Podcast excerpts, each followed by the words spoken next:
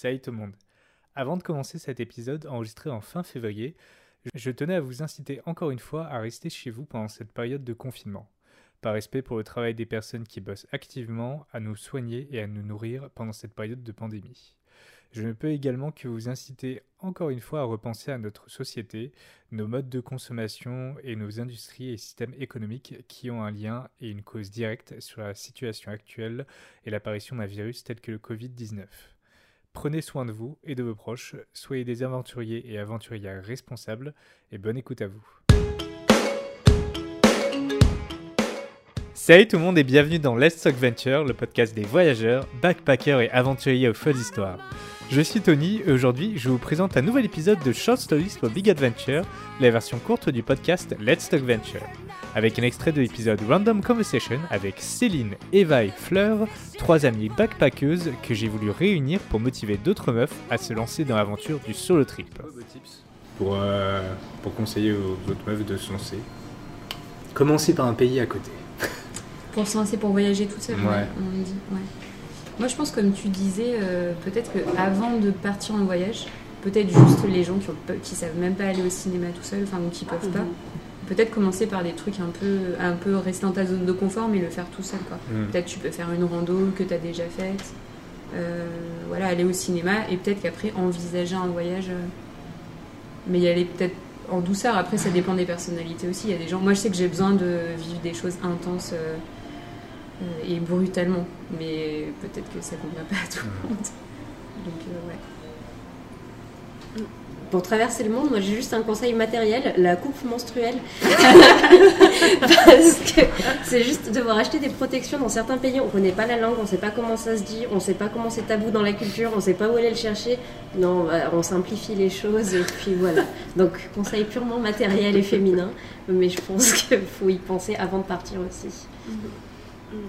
Voilà. Peut-être après, il y a des séries ou des vidéos sur YouTube qui peuvent donner envie. Waouh, comment faire sa valise trop facilement et euh, Mais en fait on apprend. Oui. On prendra trop de choses à chaque fois. Oui, oui. Et puis Et après, juste suivre bah, ses envies. Et quand on était petit, où est-ce qu'on avait envie de partir? Bah, Pourquoi on le fait pas finalement? Oh, tellement. Et se dire, bah allez, c'est possible et ça va m'apporter bien plus que que de me forcer à aller dans un travail que je n'aime pas. Mm. Donc, conseil pratique pour tout le monde, c'est de prendre du papier toilette. Ça, ça marche toujours. Ouais, papier toilette et petit savon, Oui. aussi. c'est toujours utile. On est proche de la fin. Est-ce que vous voulez me raconter, s'il vous plaît, si vous avez eu le temps d'y réfléchir, à une histoire un peu what the fuck qui vous est arrivée? Moi, elle est positive, celle que j'ai. Ah, allez. Donc je sais pas s'ils vont nous traumatiser, mais. Euh, j'étais en Terre-Neuve en faisant du workaway. On était euh, trois filles, il y avait une allemande, une chinoise et moi, et on était hébergés par euh, la gérante euh, du café où on était bénévole. Et c'était notre dernier soir tout ensemble. On s'est, chacune fait un plat en fait de notre pays. on échange. On passe au dessert. Donc là, faut s'imaginer, on est dans une toute petite maison dans les bois en Terre-Neuve. Donc il n'y a pas grand monde hein, sur cette île devant une cheminée en train de manger des éclairs au chocolat. Et là, tout d'un coup, moi je fais dos à la fenêtre et il y a euh, du coup l'une des filles qui là, vraiment, je la vois choquée sur le visage et elle fait There is a moose behind you. Et en fait, il y avait un orignal à un mètre de la fenêtre en train de nous regarder manger. Et, et juste ce, ce- cet instant à moitié magique en mode euh, on est en train de dîner tout ensemble devant une cheminée et là il y a un bébé, enfin c'était un très jeune euh, orignal en train de juste curieux, en train de nous observer, alors que c'est souvent l'inverse qui se passe, c'est souvent nous qui observons les animaux. C'était vraiment perturbant et moi je sais que vraiment sur le côté c'était ah oui non non on est vraiment pas en France hein, clairement c'est parce que des moments on oublie, on, on prend des habitudes mais euh, non non ouais donc voilà je, je sais que ce moment-là j'ai assez été choquée de voir euh, cette bestiole d'aussi proche d'aussi près parce que c'est euh, c'est plutôt un animal qu'on va fuir dans les forêts. C'est quoi déjà un orignal Un élan en oh. Europe. Ouh. donc c'est grand. Ouh. Un bébé, ça fait 1m50 de haut. et en fait, de loin, dans la forêt, il y avait la maman qui observait. Et la, celle qui habite là, elle disait Ah oui, oui, mais c'est les jeunes, ils sont curieux. Bon, bah pour eux, c'est normal, tu vois, mais euh, pour nous, ça l'est moins. Donc, C'est. C'est c'est l'espèce de gros animal qui fait 3 mètres une fois adulte. ouais, c'est ça, c'est plus grand qu'un cheval, ça a des gros bois. Et ça a un nez vraiment bizarre, là, en V. C'est un nez de- ouais, en bosse. Ok. Et euh, normalement, si t'en vois sur la route quand t'es en voiture, tu t'arrêtes très loin parce qu'il peut décider de te charger. C'est pareil dans les forêts. Et là, c'est juste, bah lui, c'est lui. euh, il est tout jeune, il, nous, il connaît pas encore l'humain, donc il était en train de nous observer. Donc euh, voilà. Moi, je sais que ce moment-là, c'était un peu, qu'est-ce qu'il se passe ici Euh, Donc voilà, ça fait partie de ces, ces petits moments euh, rigolos et marquants. Ouais. En histoire marquante, mais j'en ai beaucoup, hein, mais j'en ai une là qui me vient à l'esprit. J'avais dormi dans la jungle en Amazonie et euh, au Brésil. Et en fait, euh, bon déjà en fait tu dors pas parce qu'il y a tellement de bruit comme tu disais que, moi je faisais des rêves, j'ai l'impression qu'il y avait des animaux qui bougeaient mon hamac. Et en fait pour pour l'anecdote, on était en hamac euh, sans moustiquaire, sans rien. Donc voilà. Donc déjà en pleine nuit, j'entendais des bruits chelous. À un moment, il y a eu un animal, enfin il y avait un guide. Il y a eu un animal qui a fait un bruit énorme. Et moi je me suis dit putain ça y est, c'est le jaguar, c'est le jaguar. Donc je, je guettais son sa réaction. Bon bref, finalement c'était pas le jaguar, mais apparemment il est passé quand même. Mais pas loin, parce que sinon il nous aurait attaqué. Et en fait, euh, donc j'ai réussi plus ou moins à me rendormir. Et à un moment, je sentais plein de choses sur mon corps. Et je me dis, ah mince, il se met à pleuvoir. Et puis je suis en fait, c'est peut-être pas de la pluie quoi. Donc j'allume la lumière et là je vois mais des centaines, des centaines, des centaines de fourmis sur tout le corps.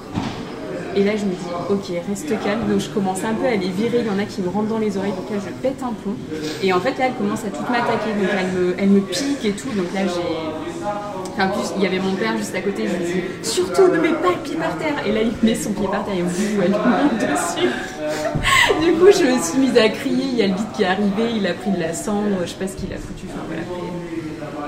Mais elles sont restées hyper longtemps en fait. J'en avais dans les cheveux, j'en avais de partout quoi. Et en fait, parce qu'on avait mangé, euh, on avait fait un petit euh, barbecue entre guillemets. Et en fait, bah, le- les fourmis, euh, je crois qu'elles représentent peut-être euh, 30% du- de la biomasse euh, dans la forêt. Et bah, la nuit, elles font les chemins, elles étaient allées grignoter le poulet que le guide il avait fait. Et en fait, par terre, il y avait vraiment des milliers, des milliers quoi. Donc c'était assez impressionnant. voilà, c'est la petite anecdote. Et ça t'a fait des, des traces après, des, des cicatrices ou- Non, non, non, non. C'était pas des fourmis carnivores, mais euh, c'était des fourmis qui piquent quoi. Enfin, des fourmis en Amazonie, elles sont assez grosses. Ouais. ouais. donc j'ai passé une nuit sympa. Ouais. Mm. Vous avez réussi à dormir après quand même ou non Non, moi je me suis pas endormie, non. non, non, non.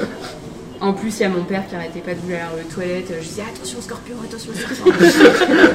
Donc non, j'ai pas fait dormir.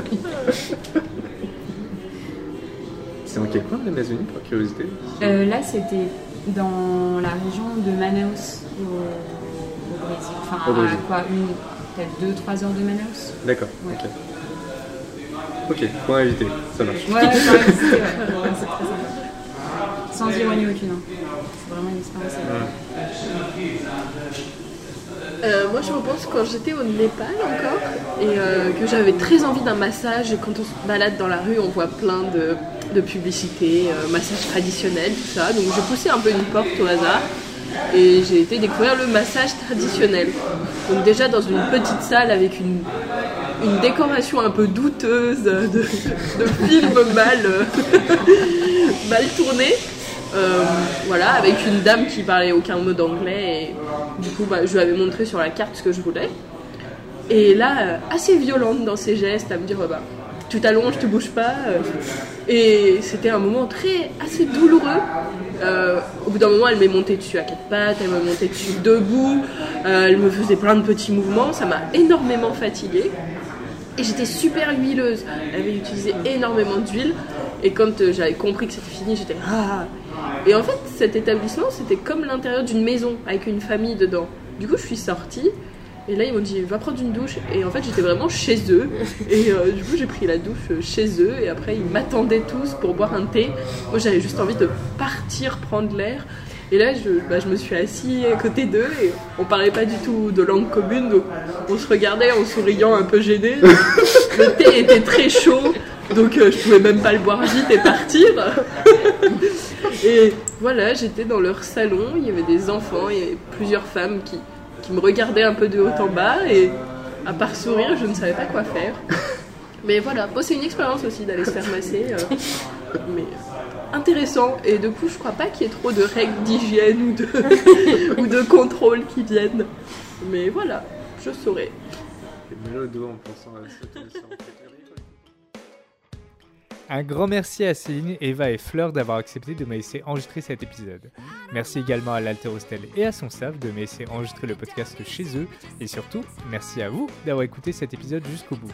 Je vous invite chaudement à aller écouter l'épisode complet ainsi que les épisodes précédents de Let's Talk Venture. Et vous pouvez retrouver d'autres épisodes de Let's Talk Venture sur YouTube, Apple Podcast, Deezer, Spotify, PodCloud, des archives d'internet et vos applis de podcast dédiés. Vous pouvez m'aider à faire grandir ce podcast en y mettant une note et un commentaire sur YouTube ou iTunes, mais surtout en partageant le podcast et en en parlant autour de vous. Je compte sur vous. On se retrouve très vite pour de nouvelles aventures.